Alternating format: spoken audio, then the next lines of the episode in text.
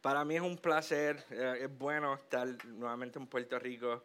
Más que todo es un placer poder compartir esto con mi familia de Chapel Hill Baptist. So thank you guys for being here.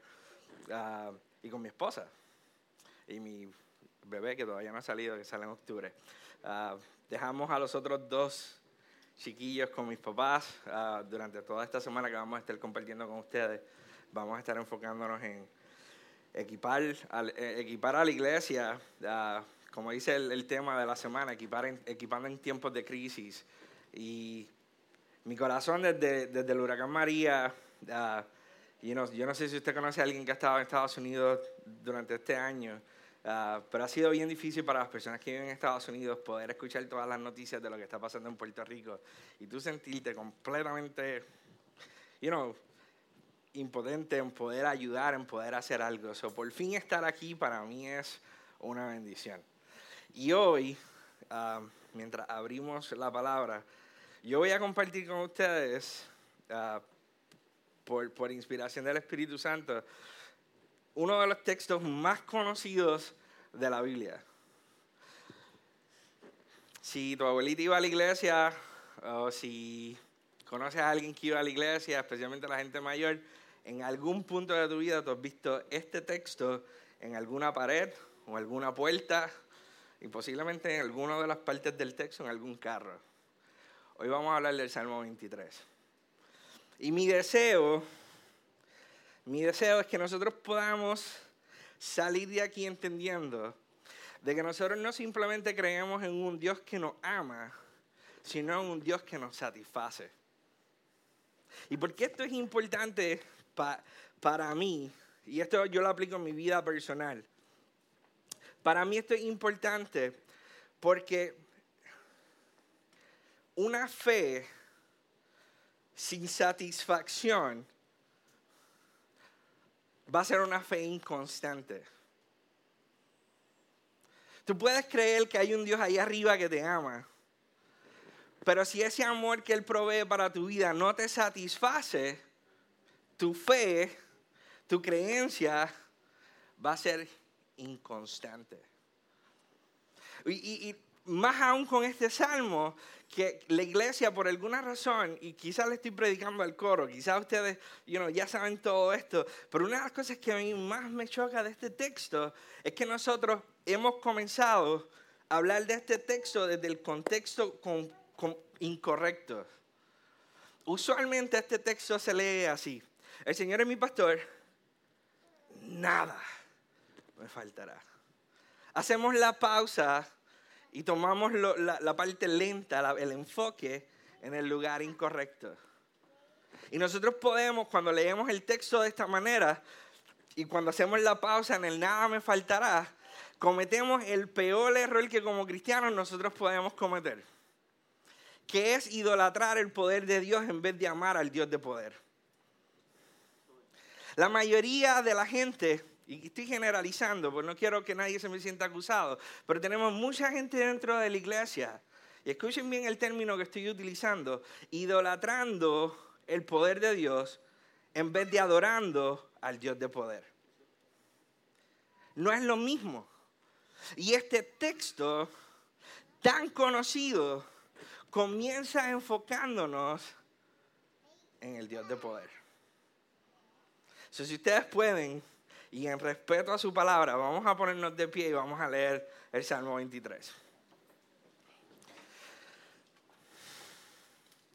Y aunque tú te lo sepas de memoria, por favor, busca tu Biblia, porque a veces la memoria no es buena y se nos pierden palabras claves. Dice así en el nombre de Jesús. El Señor es mi pastor, nada me faltará.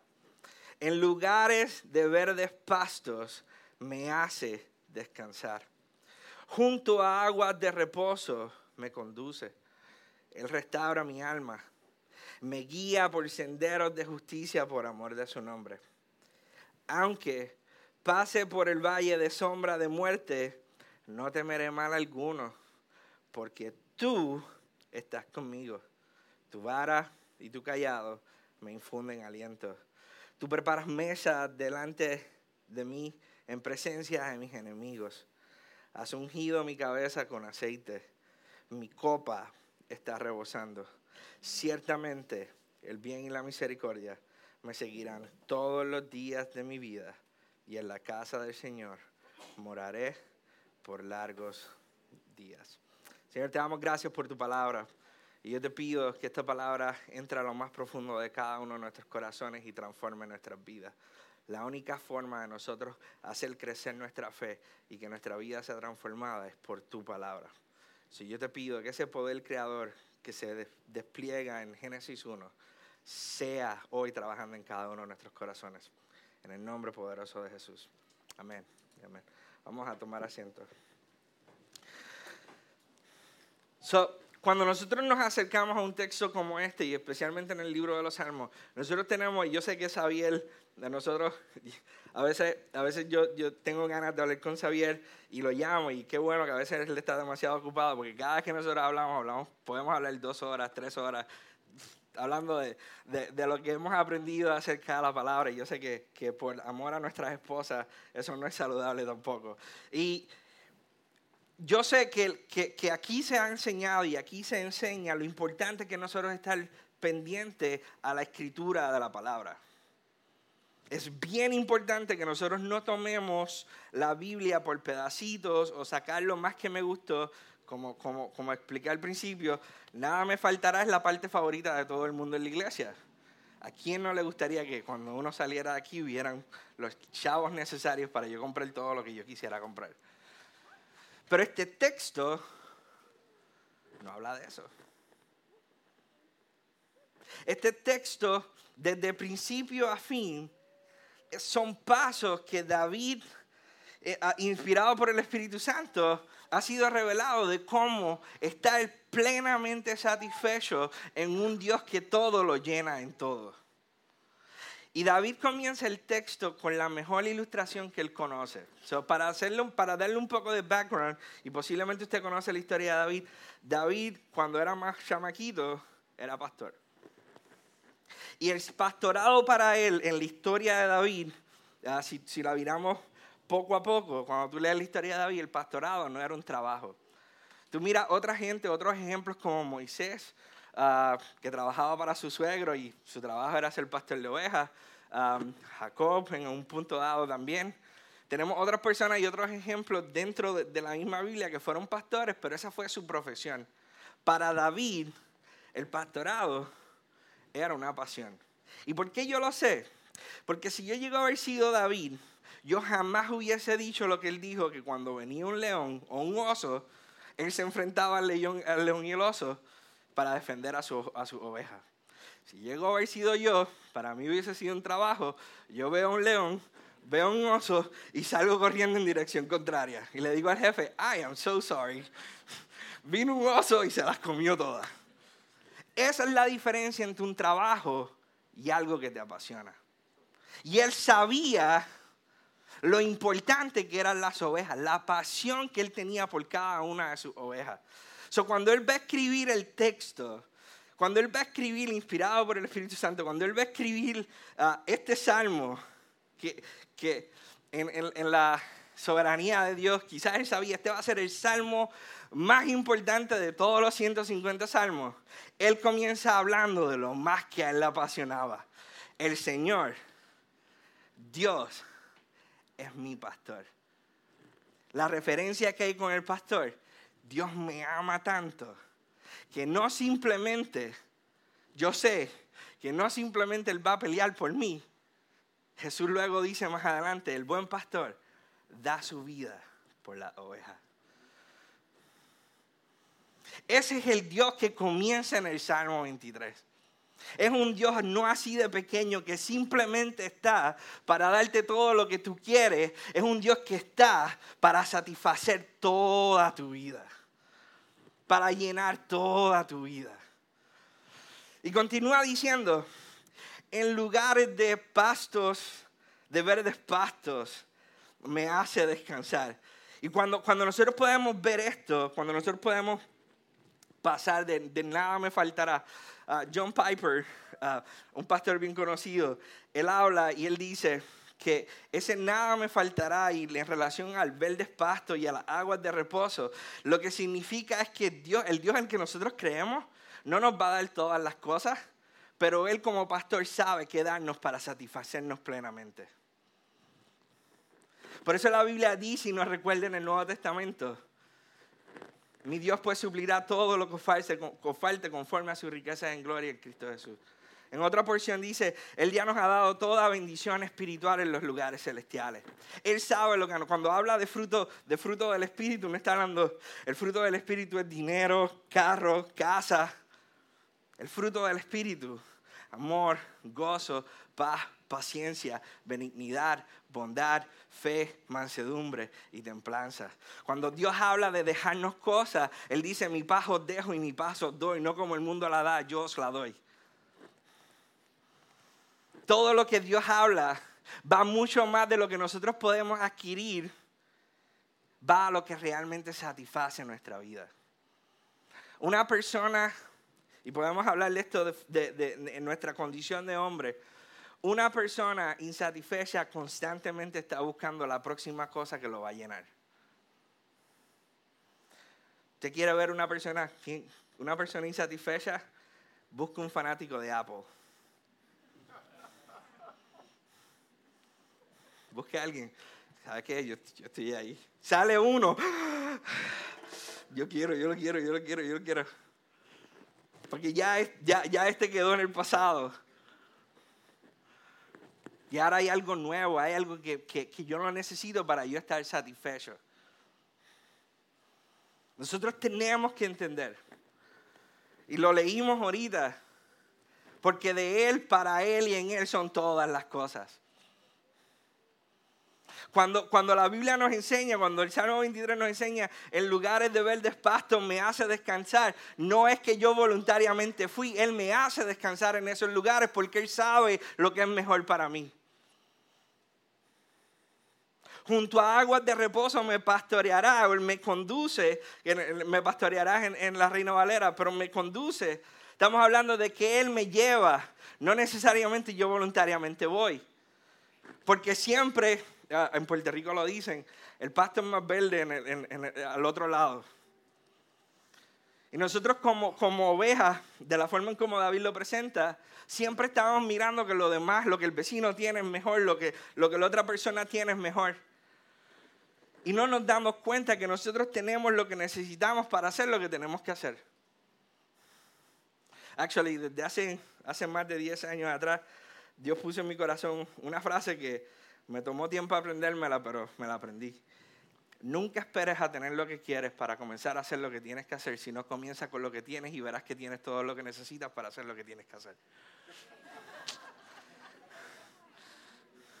Me tomó como 10 años aprenderme eso. Nunca esperes a tener lo que quieres para comenzar a hacer lo que tienes que hacer. Si no comienza con lo que tienes, y verás que tienes todo lo que necesitas para hacer lo que tienes que hacer.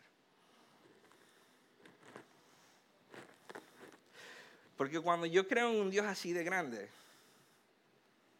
yo sé que Él me tiene en el lugar perfecto, en el momento perfecto, con las herramientas perfectas para hacer su voluntad. So, cuando Xavier se para aquí y dice, si tú tienes dos dólares, y tú ves al hermano al lado echando 20. Y la mentalidad boricua de nosotros es, he hecho 20 para que yo voy a echar dos. Tú estás tomando un poco el lugar donde Dios te puso, en el momento donde Dios te puso y las herramientas con las que Él te dio. Eso es un indicativo de la insatisfacción de nuestras vidas. Suena duro, pero es una realidad. Porque la fe es individual. Nuestra vida en Cristo es individual. ¿No fue, ¿No fue eso lo que sucedió cuando la viuda echó menos de un centavo? Y Jesús está mirando y de toda la gente que echó dinero, Jesús paró en ese momento a sus discípulos y dijo, ¿ustedes vieron lo que acaba de suceder? Yo dije, no, sí, o sea, soy un chavo prieto. Dice, no. Ella, más que todo, dio todo lo que tenía.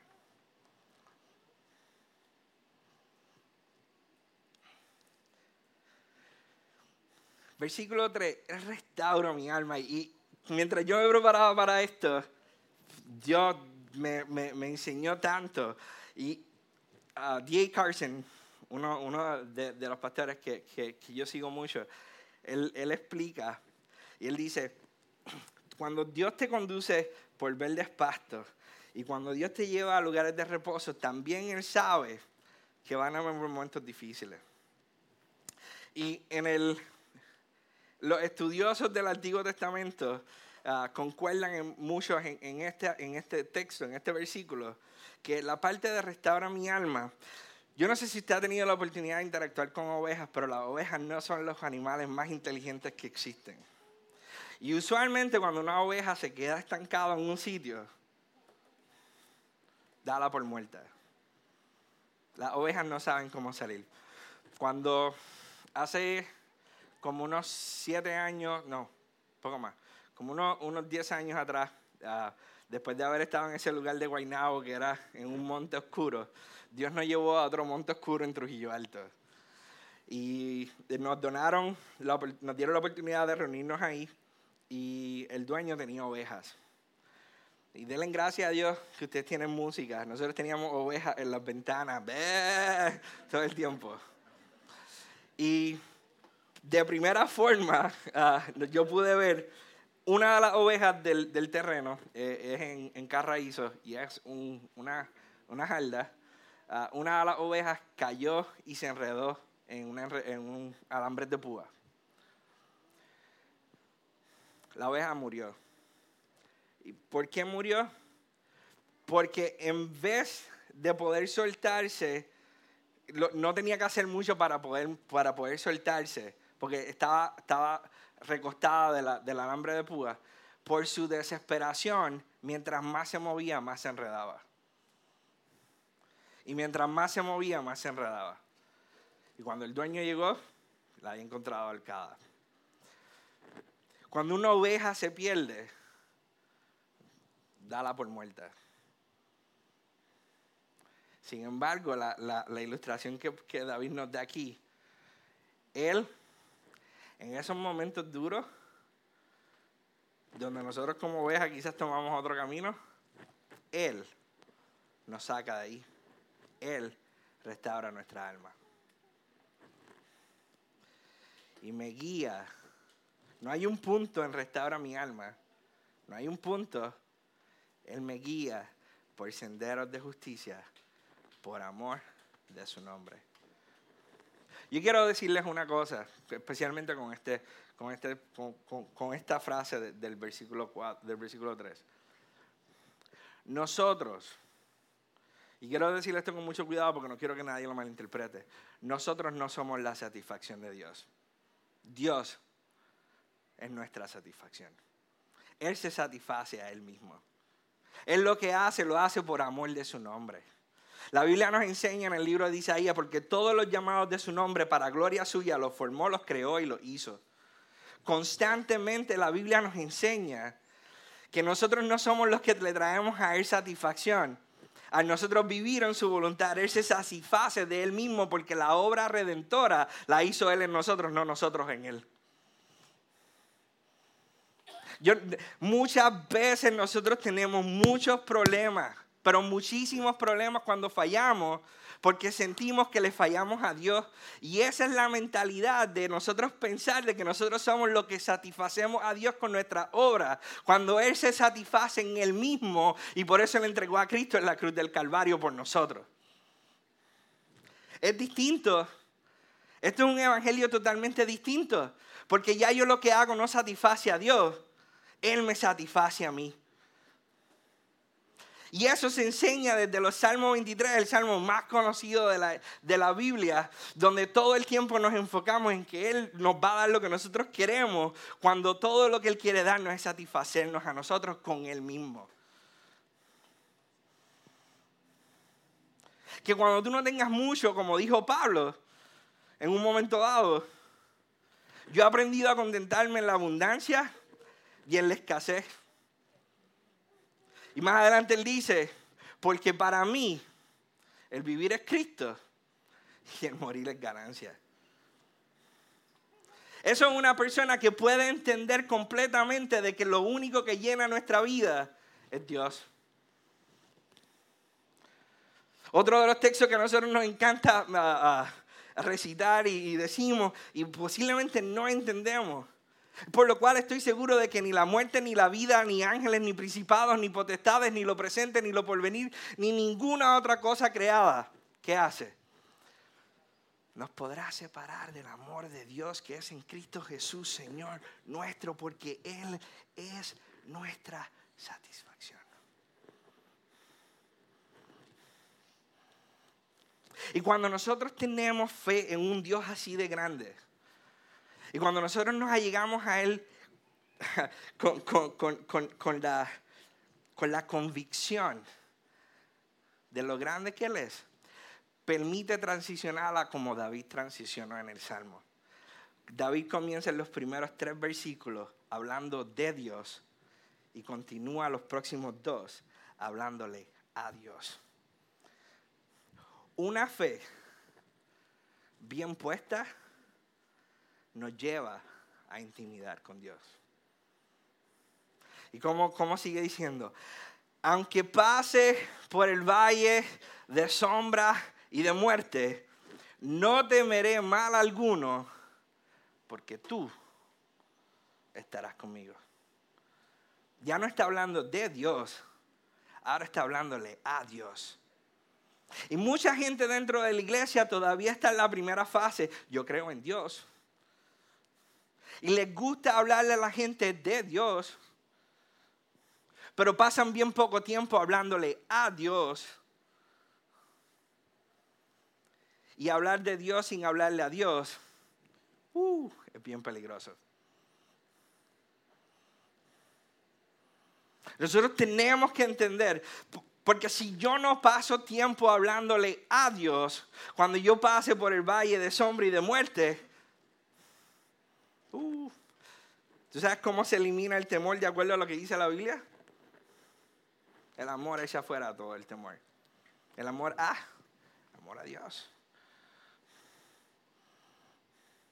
Yo tengo que entender de que una fe sin intimidad es una fe bien frágil. Y eso lo vemos todo el tiempo dentro de la iglesia. Si yo puedo decirle algo que quizás sacude un poco tu vida hoy. Si tú llegas el domingo sin haber abierto la palabra durante la semana, tu fe es bien frágil. ¿Sabes por qué yo sé eso? Porque la Biblia nos enseña y dice que la fe, de la única forma que viene es por el oír y el oír y el oír y el oír y el oír y el oír de la palabra de Dios.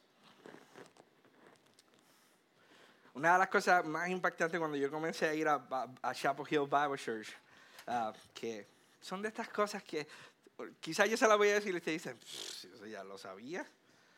Posiblemente yo también lo sabía, pero yo lo digo en el momento indicado.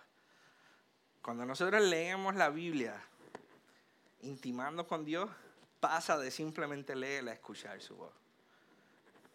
El mismo poder que Dios ejerció en el momento de fundar el mundo en Génesis, ese poder creador es el mismo poder que sale de su palabra y que emana de su palabra cuando nosotros leemos con un espíritu dispuesto. No leyendo por leer, no leyendo por simplemente leer. El mismo poder que creó la luz cuando Dios dijo sea la luz, es el mismo poder que, que opera hoy cuando nosotros leemos la Biblia conscientes de lo que estamos haciendo. Por eso es que nosotros creemos que la Biblia es la única que transforma, que renueva. Porque nosotros no podemos hacer eso, pero el mismo poder creador que operó en Génesis está operando en el corazón de cada uno de nosotros. Pero eso ocurre con intimidad. No, no permitamos que, que, no permitamos que nuestra relación con Dios se trate de nosotros saber que Cristo murió sin poder disfrutar del beneficio por el cual Él murió. No permitamos que nosotros nos volvamos personas que le hablamos a la gente de lo que Cristo hizo en la cruz, sin nosotros poder disfrutar lo que Él hizo en la cruz. Y el trabajo más importante que Cristo hizo en la cruz fue darnos entrada ante el trono de su gracia para alcanzar el oportuno socorro.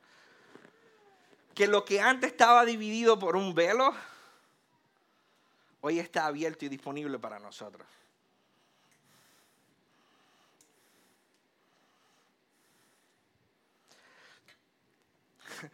tu vara y tu callado me infunden aliento.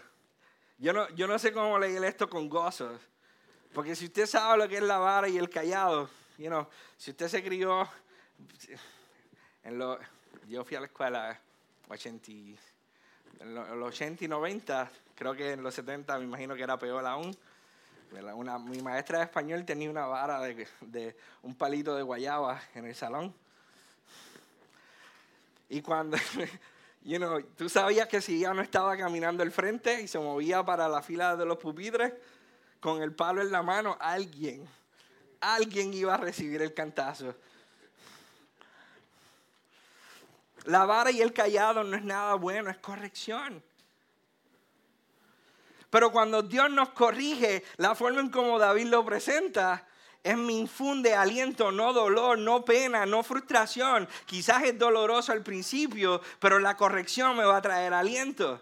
Porque ese es en el Dios en el que yo confío. Muchas veces, y esto yo lo sé, lo sé y lo voy a decir con toda la confianza que tengo. Muchas veces a nosotros no nos gusta orar la voluntad de Dios por miedo a, verlo, por miedo a saber lo que Dios nos va a pedir. A muchos de nosotros no nos gusta y le oímos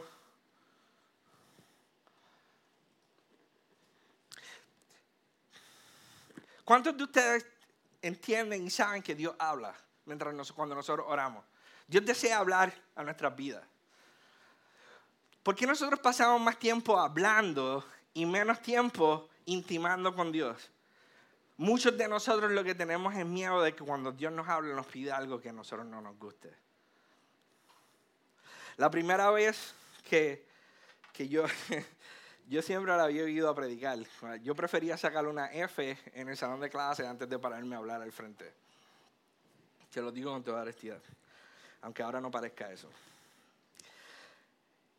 Y la primera vez que yo tuve que predicar fue porque uh, yo, yo, era líder de jóvenes um, y le estaba pidiendo una, uh, a uno de mis amigos que, que, uh, que predicara y el pastor me estaba escuchando en el otro salón. Y yo hice el argumento más convincente que yo pude haber hecho. Tan pronto yo terminé de convencer al amigo mío, el pastor abrió la puerta y me dijo, tú predicas la semana que viene. What? Fue una predicación, fueron los 20 minutos más largos de mi vida.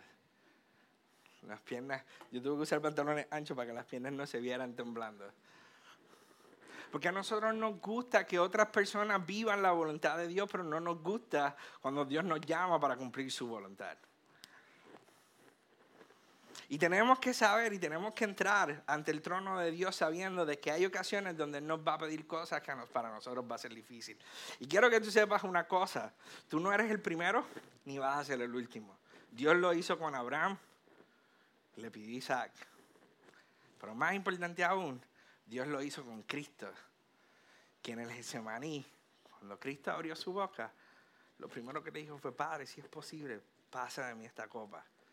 Pero terminó diciendo, pero no se haga mi voluntad, sino la tuya. La corrección, la voluntad de Dios, no siempre es agradable, pero siempre infunden aliento. Siempre te llevan a algo mejor. Quizás no materialmente, pero nosotros no estamos atesorando aquí en la tierra. No vivamos como si este es el final de nosotros. A él no se le escapa una. Tú preparas mesa delante de mí en presencia de mis enemigos. Tú has ungido mi cabeza con aceite. Mi copa está rebosando.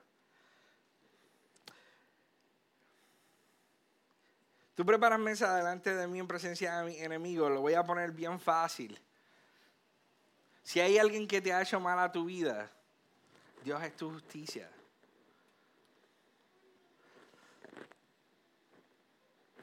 Es duro porque nosotros le queremos dar a la gente lo que ellos se merecen. Pero la Biblia nos enseña a nosotros a no pagar mal por mal, a amar a nuestros enemigos.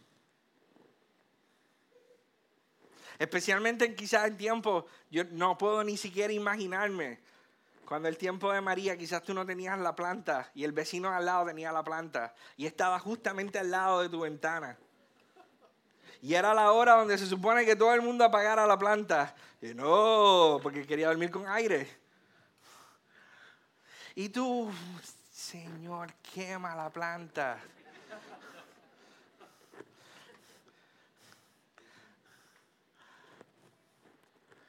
You know what? Él prepara mesa delante de ti en presencia de tu enemigo. Él es tu justicia. Nosotros tenemos que confiarle que Dios nos ama tanto, que Él nos cuida, aún en los momentos donde nosotros no vemos que Él le paga a la gente como debería.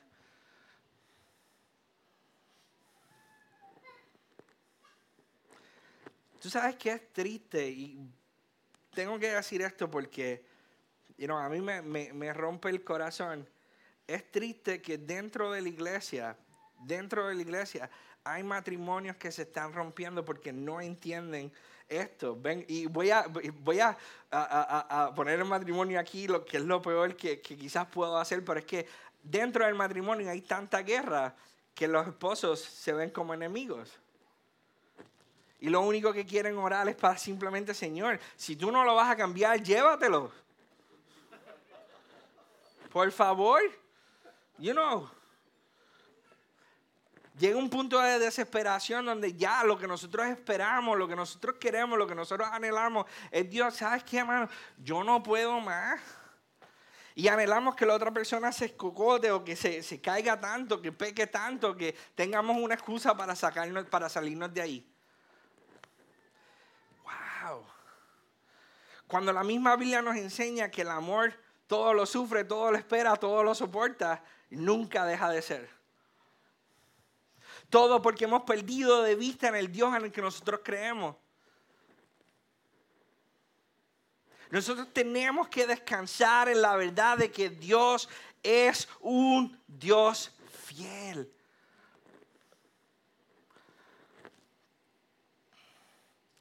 Él ha ungido mi cabeza con aceite. Yo quiero que tú sepas ah, hoy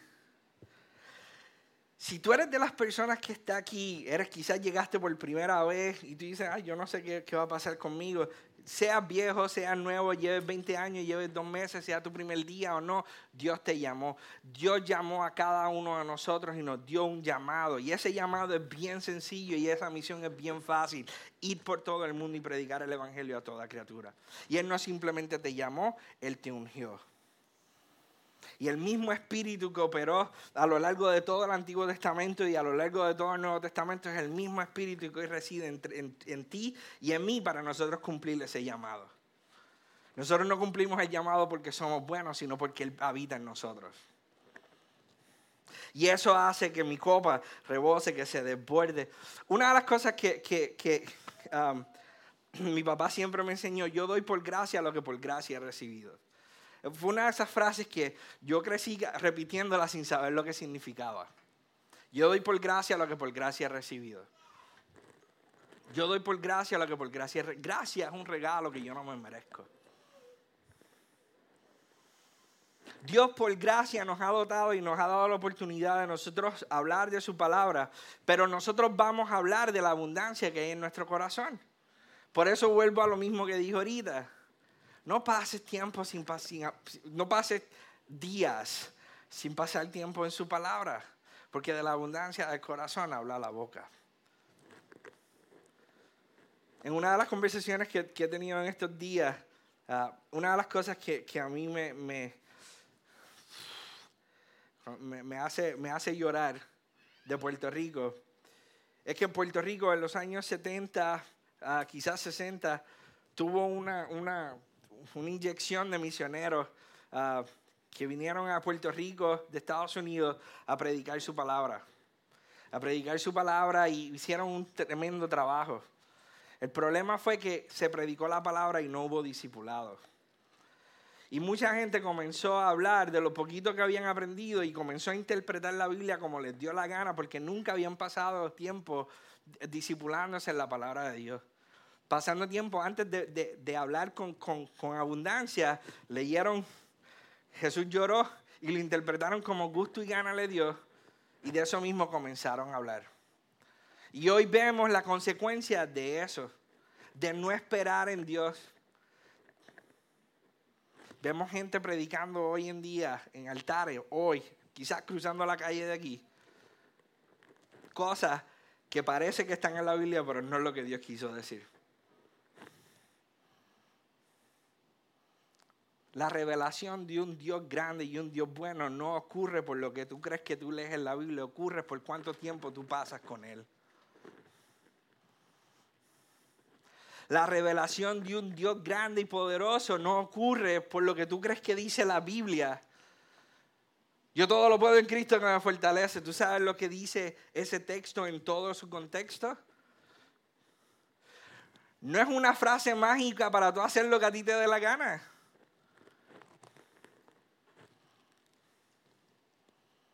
Es una persona que está hablando de todo corazón diciendo que no importa lo que me pongan de frente, el nombre de Cristo va a ser glorificado.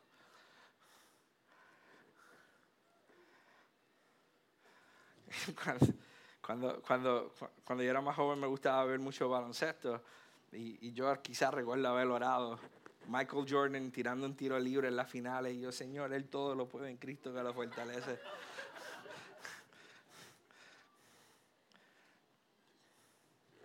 Ese es el peligro a nosotros, nosotros creer en un Dios así de pequeño que simplemente está para, para cumplir todos los deseos que nosotros queremos. Porque cuando yo creo en un Dios así de grande es todo lo contrario. Yo quiero vivir para Él, por Él y en Él. Porque de Él y para Él y por Él son todas las cosas.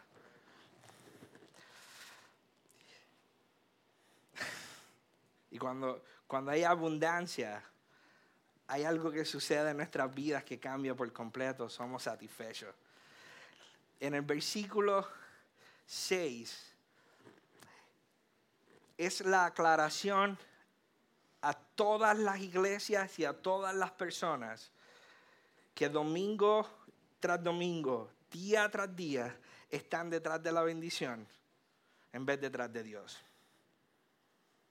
Cuando yo tengo fe en un Dios grande y cuando yo paso tiempo con Él, ciertamente el bien y la misericordia me seguirán todos los días de mi vida yo no las tengo que buscar. Yo no las tengo que reclamar. Yo no tengo que ir declarando. Yo no tengo que ir atando y desatando, que eso es otro tema totalmente distinto. Yo no tengo que pasar. Yo no tengo que hacer huelga de hambre llamado ayuno para pedirle algo a Dios. No es que no ayunemos. Pero muchos de nosotros no ayunamos, hacemos huelga de hambre. Voy a ayunar por un carro nuevo. No, hermano. Lo que estás haciendo huelga de hambre a ver si Dios te lo da. El ayuno debe ser para nosotros llenarnos más de Dios, no para pedirle algo. El ayuno debe ser algo que cuando nosotros terminemos el ayuno nos sintamos llenos de Dios, no con una llave en la mano para abrir un carro nuevo. La meta del ayuno no es nosotros satisfacer nuestra necesidad material, es llenarnos de Dios.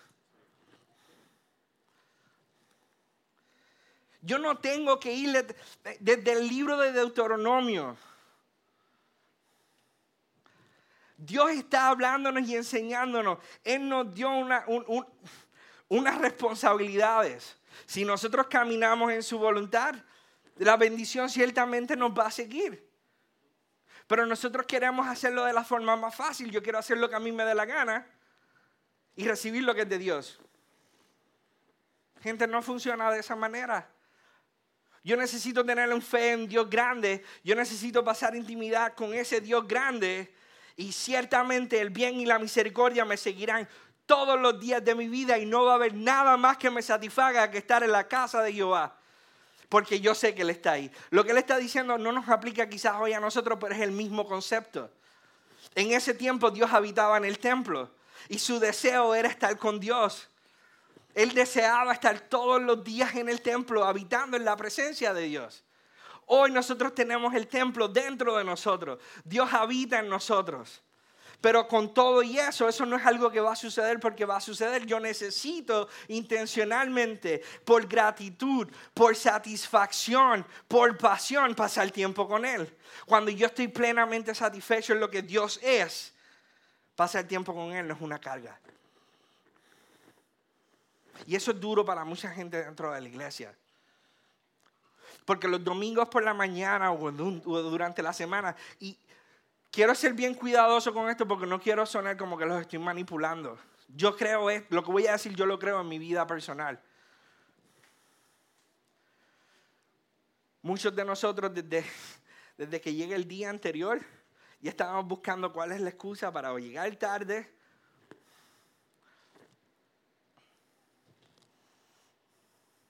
para no pasar tiempo con Dios durante la semana. Es que Dios sabe, yo me tengo que levantar todos los días a las 9 de la mañana.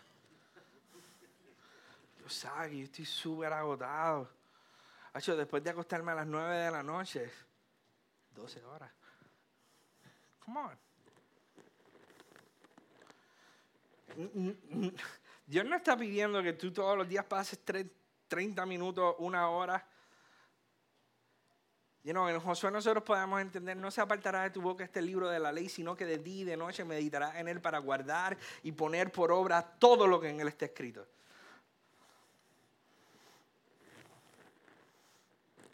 ¿Es Dios lo que mueve y satisface nuestros días? ¿Es Dios lo que nos llena? ¿Es Dios lo que lo, primero, lo, lo que motiva nuestras decisiones? Es mi deseo yo poder entender más de cómo es Dios. De la única manera, por favor, nosotros tenemos un, término de, retención en los mensajes bien corto. Yo sé que ustedes no se van, a, se van a olvidar de la mayoría de lo que yo he dicho. No te olvides de esto. De la única manera en como nosotros vamos a tener una fe fundamentada en Dios es entendiendo lo que Él es, no lo que Él hace, lo que Él es, pasando tiempo con Él y ser solamente satisfechos por Él. Creer que Él es un Dios así de grande. Desear pasar tiempo con Él, hablarle a Él Nunca sustituyan el trabajo que tú haces en la iglesia por el tiempo que puedes pasar con Él. Nunca sustituyas el tocar el piano, el ayudar con los niños, el estar aquí. Nunca sustituyas el trabajo que haces en la iglesia por pasar tiempo con Él. No hay nada mejor que estar en su presencia. Aun cuando pases por momentos difíciles, recuerden, recordemos, Él es lo único que satisface. Sí, nosotros necesitamos muchas cosas, pero nada nos llena. Él es Dios. Señor, te damos gracias en esta mañana.